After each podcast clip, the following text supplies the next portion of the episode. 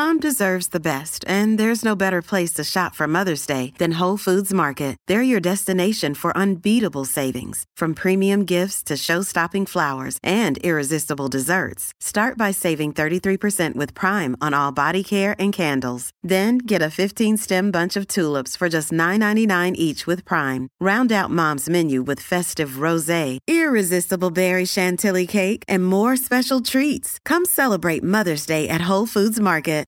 Hey guys, Press Gallery host Emma Graney here with another usual quick reminder to subscribe wherever you podcast. And of course, if you can't find us, shoot me a line, egraney at postmedia.com or very easy to find on Twitter at Emma L. Graney. Uh, and let me know where you want to listen to us, and I'll do my darndest to get us on there. Enjoy this week's episode of Fun and Frivolity about Alberta politics. Hooray!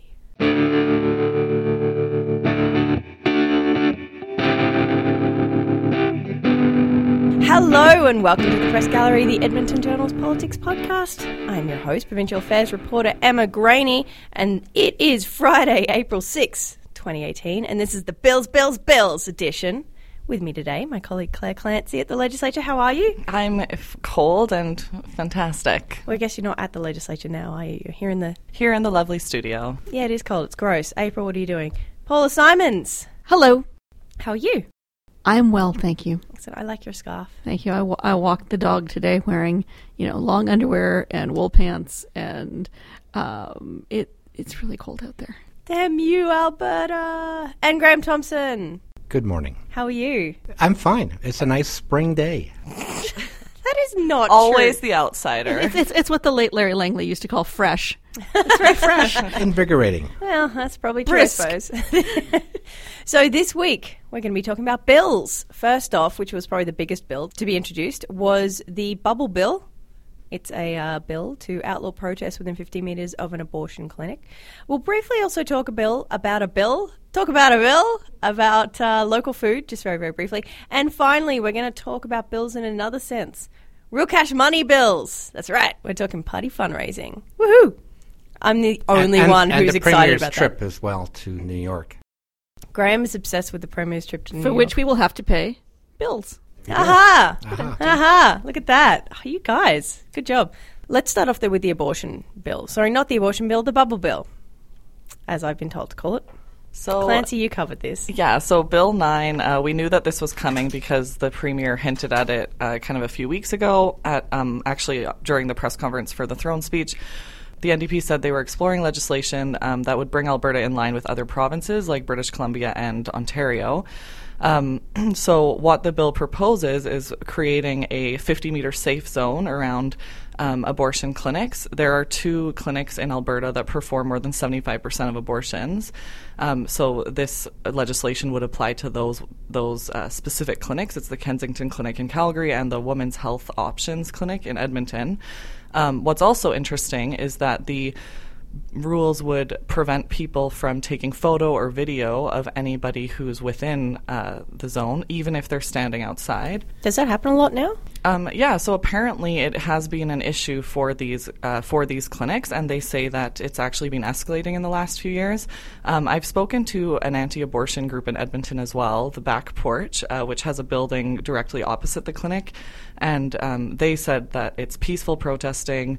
They haven't seen any intimidation or harassment, but anecdotally, uh, physicians, staff, and uh, and patients have been saying that there is har- harassment happening when they're trying to access this legal healthcare service. You know, it, it, it is a challenge always um, when women's health options move to their current location, which is not far from my house. Uh, there were quite a few people in the neighborhood who were very concerned about you know what this would mean for you know security and peace of the neighborhood. I have to say that compared because I am older than you guys, I'm very old. And I, I remember I remember when there used to be really nasty protests outside of clinics. That hasn't happened in a very very long time. I mean, I support the bill. I mean, I, I think that you have every right to protest and every right to freedom of speech. Um, I I don't think you have a right to get in people's faces and harass them uh, when they're in the midst of what's a very, very personal decision. And frankly, Women's Health Options doesn't just perform abortion. I mean, people go people go there to have IUDs. They go there for birth control counseling. Not everybody who goes in the door is having an abortion. So to be to be harassing people as they go in is just It's just rude and it's unconscionable. That said, this is not actually that big a problem, and I can't help but wonder if some of the some of the reason to do this is to wrong foot Jason Kenney. Oh, you're just a You cynic. You're just a cynic. I was going to ask you about that politically. yeah, course. well, if it's not a huge problem, Graham, Well, you- looks like you've got thoughts on this. Well, this is yeah, this is just it. You know, and Paula's right. You know, we go back to the uh, decades ago, and the, the the big protest when Morgentaler set up clinics, and there was massive protests. I mean, this is the, this is the 30th anniversary, right? I mean, you know, this is you have, you have to be old like me to remember covering things 30 years ago. or young like me to remember these things. But the thing is, yes, and they're bringing us in. Other provinces have it, and they said they're doing the right thing. But of course, this is exactly we're looking at this in terms of a, uh, a skeptical eye, with the NDP trying to Journalists create would never be skeptical. set What? up traps for Jason Kenney on the issue of abortion. Of course, Kenney has shown in the past he's he's against abortion. And uh, personally, he does not endorse abortion, but he has said before he's not going to bring his personal views into politics. But this is a way for the um, Just saying he does not endorse abortion is, I think, well, yes, I mean, I mean, Jason Kenney has spent his entire adult life being vehemently opposed to abortion. yeah. He you know he's he's a devout Catholic, and and um, so he's very religious on this point, and uh, he's not bringing it in though he says into his own personal views into politics. But having said that.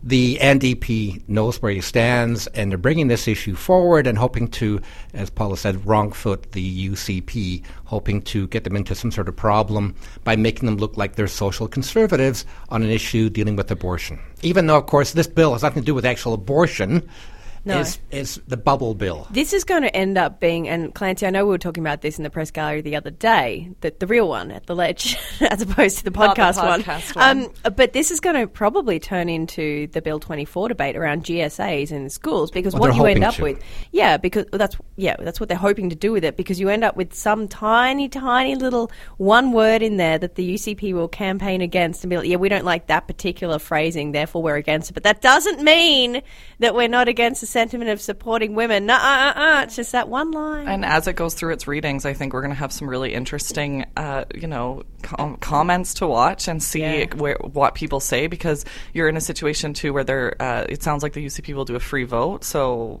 you will see how people vote. But on, on this issue, I got to ask you, what has the UCP said? You've talked to Nixon about Right. this. It's interesting the, the, the, the evolving response to this right bill. and yeah so um, i asked nixon first about this like three weeks ago when notley said that they were considering legislation and nixon said it's a hypothetical bill at this point so ucp's not commenting. Um, then i also asked uh, jason kenney about it and he said something similar.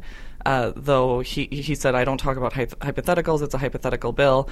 Um, and they had to look at it before they made a comment. And then once the bill actually was tabled and we asked for UCP comment, they said, uh, we haven't had time to look at it thoroughly. When we do, there will be um, a position. So I think next week the UCP is, is going to have to answer the questions of, you know, where does the where does the party stand on this?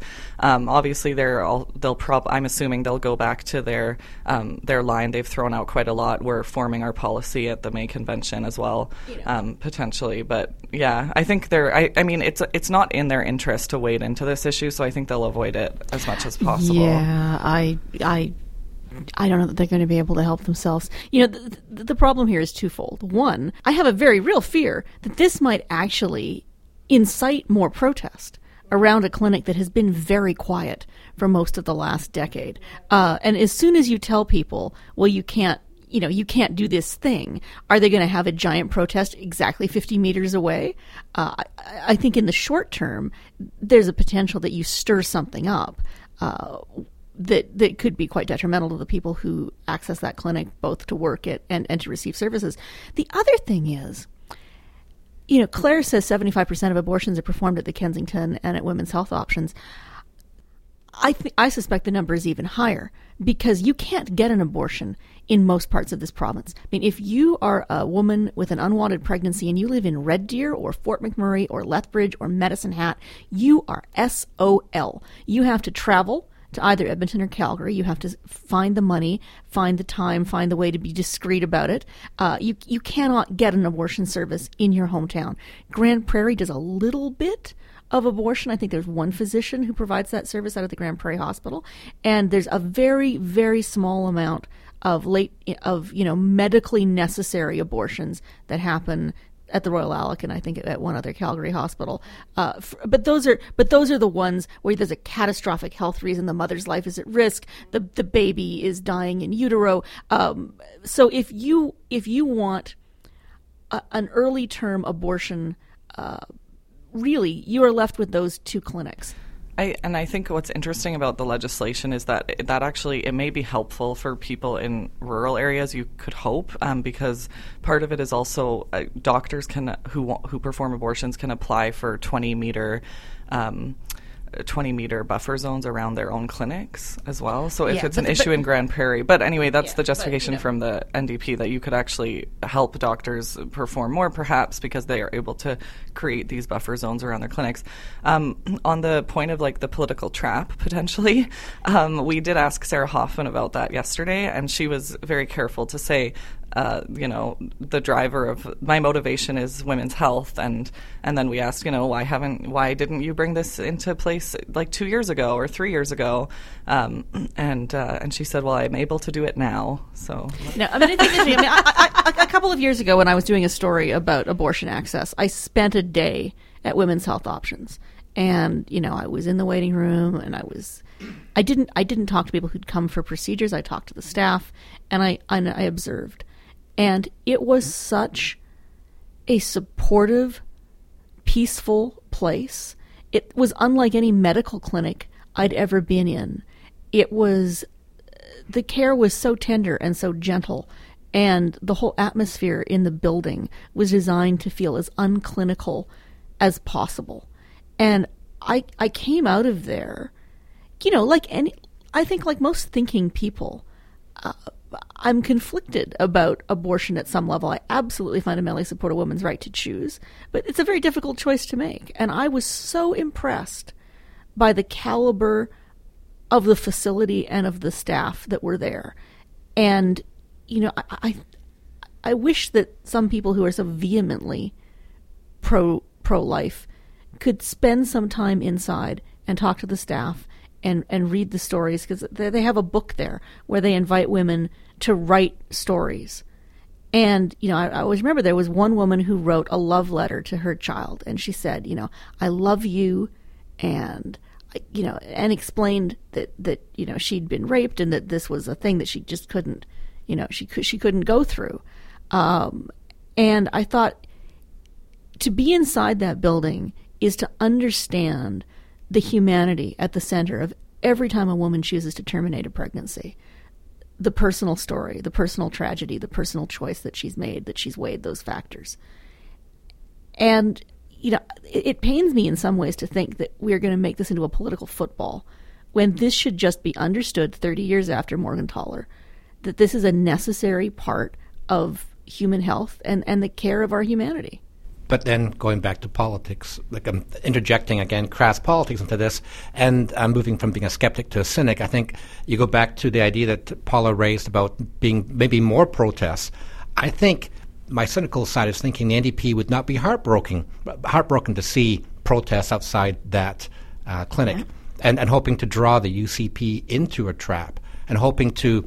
This is look, we're, we're a year away from the next election. It's a red zone, and politics tends to stomp on everything in terms of you know common sense, perhaps, and even decency. Politics, when especially when a party has uh, got its back to the wall, will be looking at anything they can possibly do to trap the opposition. And especially with the opposition, you know, with so few women also as um, MLAs for the UCP, I feel like for the NDP to focus on a woman's health issue, I mean, makes sense if they're trying to recruit more female candidates and win the female vote. Then another couple of bills, just briefly. No, let's talk about the local food bill, I guess.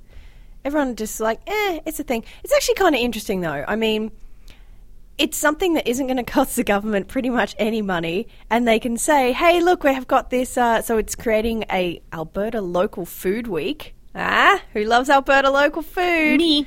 I go to farmers markets. Well, that's another part of it. Did you know Did you know? I didn't know this until yesterday that Albertans buy like $1 billion worth of food at farmers markets and direct from farms every year. And, and I would like to say that I'm responsible for a disproportionate share of that.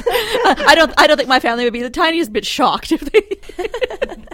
But it's an interesting little bill. It's just one of those little tiny things that is just kind of interesting, I think. Um, Graham, you didn't seem particularly excited about Alberta local. food. you hate Alberta. Graham Thomson. Yeah, I've been outed. um, no, that's, no, it's, it's fine. It's a nice little bill. This, to me, it sort of shows the fact that um, all the, the major issues the NDP has done the heavy lifting in previous years. This is a year where they're into, again, the red zone, heading into an election. There's not a lot of things to do in this spring sitting, the legislature left for them to actually lift. And if you can do stuff that doesn't cost you anything, that maybe might win you some favour in the rural areas. And has Emma talking about Alberta Food Week. Can I just say I really like Alberta lentils? Yeah. You've Yeah, are said you, that many times. are you are you in the pocket of big lentil like You my know I'm like in my the friend of big Andrew lentil. Leach? Yes. We're all in the pocket of big lentil secretly, aren't we? Oh, the other part of this bill, they're forming a local food council. Most of the meetings will be done via Skype because they don't want to spend a bunch of money on uh, on travel. They'll get some money for meals and stuff, but it's apparently not going to cost very much at all. They're going to come up with recommendations to Carlier within a year about stuff that's going to help the local food economy even more. But another little part of this is developing Alberta specific. Um, well, Alberta organic food regulations. They're just going to adopt the federal ones, but right now, if you have um, organic food and you only produce and sell in Alberta, you can't label it as organic because there are no uh, th- there Oh, are no yeah there are no standards right now in just Alberta because it's all federally regulated. Oh, I see. So if so, if you have a market garden and you're only selling your rutabagas Yes. on 104th Street, um, you can't call them organic. Nope. That's fascinating. Okay. And I mean now, I mean, see, I see, ladies and gentlemen, this is what we learn here on the press gallery. you probably could, but you couldn't technically. Ah. technically call I them. see. They couldn't be capital O organic. Yeah. So now that's uh, that's another thing they're going to bring in. So hooray, local food. Hashtag organic. When does the farmers market start? In May, I think. No, it's Well, it's open. all- it's the open- old Strathcona one I've been going to on Oh no, I meant the downtown one. Uh, yeah, well, and, and Oh, it's right. open in City Hall right now, but it, it goes outside the May long weekend, Victoria Day. oh, is that when it is? Yep. I, I should always ask you, Paula. You know everything about farmers markets. Sometimes they they asked me once to ring the bell What? to be to be the celebrity who opened the market. It was really cool. Was that pretty much the highlight of Was your that- journalism career? That's right. Yes, that was, that, that was peak Paula. Okay, now I want to move on to the other bills, bills, bills. Real cash money bills, party fundraising. So the NDP, it topped 2017, but worth noting, the UCP's only been around for six months, and uh, the UCP was only about $100,000 behind the NDP. Well, and I and I saw people saying, "Well, you see, if you add up the Progressive Conservative and the UCP, then it's more than the." It's like, yeah, that doesn't that doesn't count. That's shoddy math. But I mean, you know, it does give you an idea about uh, how much people are donating to the UCP. Graham, were you surprised to see any of these figures that came out yesterday with Elections Alberta? No, I, I, was, I was very impressed that the UCP could do that in five months, basically. They could almost tie the, the NDP at 12 months. They had five months. And um, I, I think, though, you're right. You just can't add up the, the Wild Rose, the PC, and the UCP. You get an idea of the total money, though. Um, of course, some of the money from the PCs was transferred from local c- constituencies into the main Yeah. batch. It gets complicated, but you can imagine how well the UCP will do over this year moving forward. And so there's going to be a really a big push on for the um, for the NDP to try and counter that. See, right now, I think we we probably all um, are on the mailing list for various parties on the fundraising because we're journalists, see what they're up to. Not that we give money to them, but we do see the pressure that they give or put on their members. And all also the, the, calls, right? I've been getting messages on my cell phone. Oh yeah, yeah. From uh, the NDP had some calls go out. Um, Jason Kenney had a call go out about a town hall. So it's, it's going to get more and more frantic this year as they head into the election. Are we in the red zone? I think we're in Are some we in the sort of red zone. zone? I think it's a color. It's not blue or green. So I, sp- I spoke with I, Rory. I think we're still in the pink zone. Really. I mean, you know. I, I think the pink zone goes all year for the NDP. so I spoke with Rory Richardson, who's the NDP provincial secretary, and I said, "Hey, so are you not worried though? I mean, you managed to only just scrape by the UCP, which has only been around for six months." And he went, "Oh no, no, gosh, no. Why would I be worried about that? You know, there's a certain amount, X number of dollars that we're trying to get into the war chest, and we're hitting those targets, no problem. Like, hey, what's so what? What's your war chest target?" He's like, "I'm not telling Yeah, you. I'm not telling you that, Emma." So I asked Janice Harrington the same thing, like, "Well, what?" And she is the UCP um, executive director, and she said that she was absolutely just floored by how much money they managed to pull in this year. Even she wasn't expecting it to be that much. So apparently they had set, uh, the UCP had set some vague kind of not targets, but a, kind of, well, I guess it probably was a target, but this idea they looked back at Wild Rose and PCs, looked how much money that they had managed to bring in, and then did some, I don't know, political math on it, and came up with a target figure. And she said that they, um, they got more than they were more than they were expecting, and are on target to continue making a ton of cash. And of course, in, in the spirit of the complete lack of cynicism that we've already demonstrated, there would, there would be no reason to doubt the veracity of that statement at all. No, no. what are you talking about, Paula? well, what's really interesting though for all the parties is because the government changed the um, the law in 2015, which meant that there's no um, money allowed to be contributed by corporations and unions.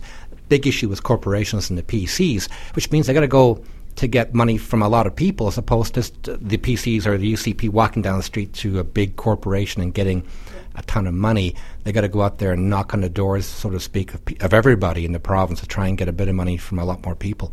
I did ask both the um, both Janice and uh, Rory about that very question. How has that four thousand dollar limit and the difference has it made a difference? It was interesting hearing very different responses. I mean, you might expect that, but it was so. Rory Richardson from the NDP told me that. Um, he actually thinks it helps because, of course, he's going to say that's his own government's policy, but you know what I'm saying. Uh, he said that it's a target that people can. He feels it's a target that people can see. They can they can visualize four thousand dollars as opposed to no limit or thirty thousand dollars. That's a hard kind of target for people to, to, to visualize and get their heads around. So it was hard to get people at the um, top limit of what they could give.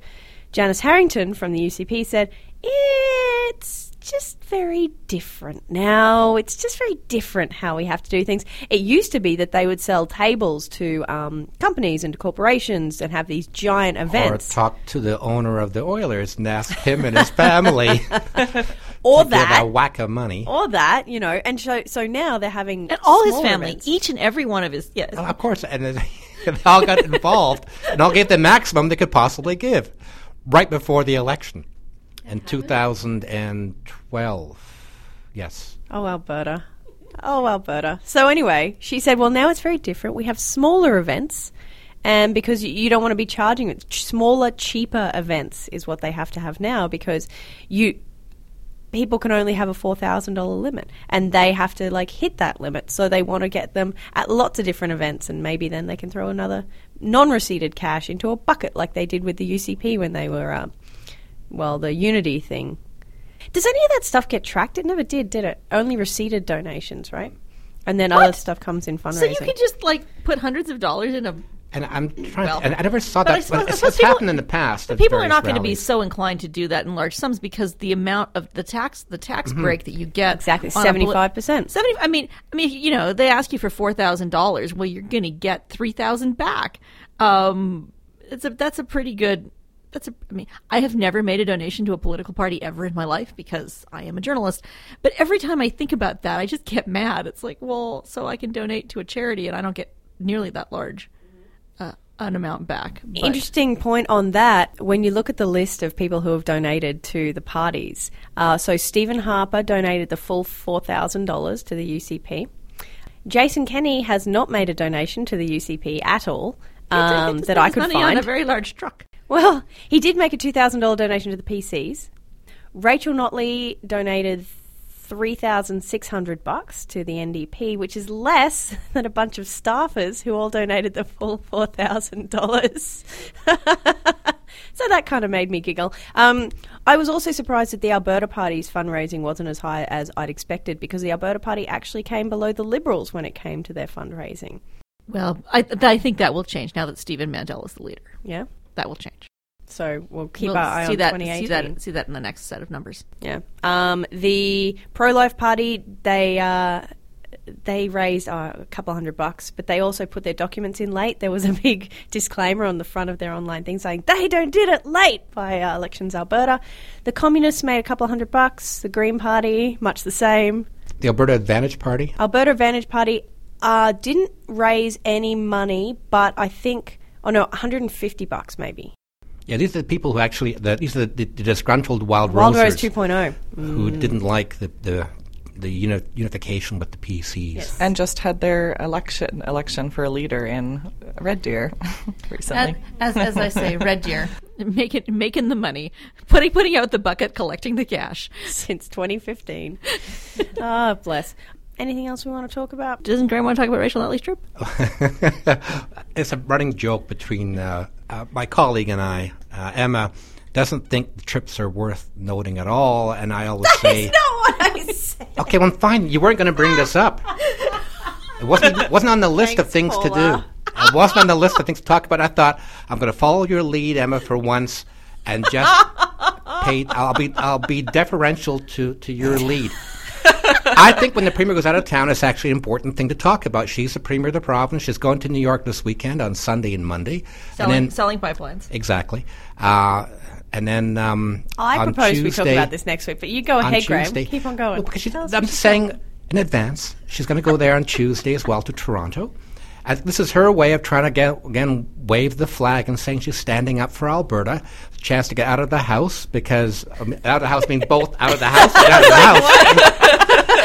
Because the thing you know, in the question period now is if it becomes a running joke. You've got the questions from Jason Kenney, which is basically carbon tax bad. And her response is, if you were in government, you'd be shutting down government and laying people off. Yeah. That basically That's every single every question single period. question and answer. And the answers are never, here's the government position. The answers from all the ministers basically, if you were in government, you'd be shutting down hospitals and laying off teachers. And it comes from basically every minister on any question with any topic comes back to them attacking the UCP. It even comes from puffball answers because they rewrite the answers to those, obviously, from NDP backbenchers, and then they'll, they'll will be like, "And I would just like to note that the opposition would make terrible cuts," and it's like, "Oh man, this is a puffball. It's painful enough. Must you do that as well?" Jason Kenney, fun fact, yesterday in a question period, he asked all but two questions on the UCP side, and he was very, very sick, and I don't know how he managed to actually talk, but there you have it, all but two questions.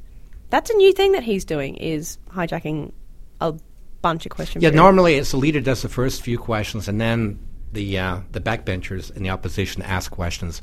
And in fact, under the Wild Rose with Brian Jean, they made a point of having the backbenchers ask questions, so it wasn't just about Brian Jean. The UCP. We see how well that worked for Brian. well, exactly. yes. the thing is, it's a, di- a different Jean. kind of leadership, uh, and now Well, it's I mean, all. it, it is good leadership. I mean, I, I- mean, I, I actually commend Brian Jean for doing that. I think, I, but but it was. But it- Having said that, having said that, yes, and now it's all about Jason Kenney. You know, he controls that caucus. It's getting it's relatively quiet in question period. The government tends to heckle heckle the opposition. The opposition does not tend to heckle the government. They're a lot more um, restrained. We, yeah, we, t- we we talked about this earlier a few weeks ago when Kenney became uh, an MLA in the House, leader of the opposition, and he's made an order that these guys, the opposition, does not thump desk, applaud, or heckle the government. I think it's so boring. I like thumping. Yeah, there's something's fun. On that note, let's move over to our regular segment. Good stuff from the gallery. That, sorry, that was that was me thumping the desk in case, in case I didn't read on radio. Our listeners are very intelligent. I'm sure they could have worked it out, but thank you for clarifying. Good stuff from the gallery, which we recommend stuff that we've read or listened to or seen lately that we think you, dear listeners, might also enjoy. Clancy, what do you have for us, mate? I'll recommend my newest favorite podcast. Oh, which I- recommending a podcast. That's such a shocker. um, I just finished the last episode this morning, actually, on my frigid walk to work. Um, it's called Making Obama, and it's the second season of a show that I also loved called Making Oprah out of the radio station WBEZ in Chicago. And basically, it's six episodes, um, really fantastic interviews with everyone who um, knew Obama during his, um, while he was like a political organizer, and uh, it follows the start of his career after graduating from Harvard to um, the 2004 speech at the DNC. So it's kind of his formative years. Really awesome listen, and I would highly recommend it. Nice. Paula? I've just finished watching Collateral, which is this remarkable political thriller, it's a, a co-production of BBC and Netflix, written by Sir David Hare, um, and it's about. Um, you know, one one of the main characters is a uh, member of the Labour shadow cabinet uh, whose ex-wife is caught up in a murder, and it's uh, a- a look at sort of uh, racial tensions in Britain uh, as this. I mean, this is set sometime in an imaginary future uh, in which people are coping with the influx of refugees and you know how how that might redefine what it means to be British. Anyway, it's it's really really well done and it's one of those like, tight British shows. Four episodes, four hours. Uh, you can binge watch it and it's great. I'm going to recommend a piece from the New Yorker. I got a really good deal on a subscription, so now I get New Yorker magazines. Um, Inside California's War on Trump, and it's a really, really, really interesting, in-depth look at this uh, this war that's brewing uh, between Governor Jerry Brown and the president. And of course, Trump went there. There's all stuff happening with the wall. Jerry Brown is not impressed, and the uh, reporter goes and talks a lot to Jerry Brown about his interactions and his thoughts on Trump and the background of his own po- politics, which which is also anti-establishmentism. Anti-establishmentarianism. I mean, Jer- Jerry Brown. I mean, it's the most fascinating story, right? I yeah. mean, he was he was you know retired, had left the political stage, came back, had this amazing triumph, California's you know budget and economy. Uh, completely turned around. yeah, and- I mean, and, yeah. and it's astonishing, right? Because he was a, a lefty who's fixed the economy. It's so yeah, it's a great piece, very interesting to read. Uh, Graham, take us home. Um, okay, it's from Vanity Fair. It's called The Clock is Ticking Inside the Worst U.S. Maritime Disaster in Decades. Subheading A recording salvaged from three miles deep tells the story of the doomed El Faro, a cargo ship engulfed by a hurricane. It's not a political story, it's just a really well done piece where they salvaged the last 24 hours recording on the bridge of a ship that sank in a hurricane three years ago. And uh, just and it makes the people come alive all of a sudden. It's not just people who you know like names like 30 32 I think died in this ship. No one survived, but actually, uh, this is actually a chronology in the last hours, minutes of the uh, the ship going down. It is fascinating, really well done. Guys, thank you so much for joining me, Clancy, Paula, Graham, and Greg, who was here to film some of this and put it online. Okay, sorry. Thump the desk, thank you, in the spirit of, of the podcast. some honorable members here here. He's going to film, he's going to put some of this online at uh, edmontonjournal.com, where you can, of course, find all the previous episodes of the Press Gallery. Do also subscribe wherever you listen to podcasts, and we will hopefully, no, what? Of course, we'll be here this time next week for another episode of the Press Gallery.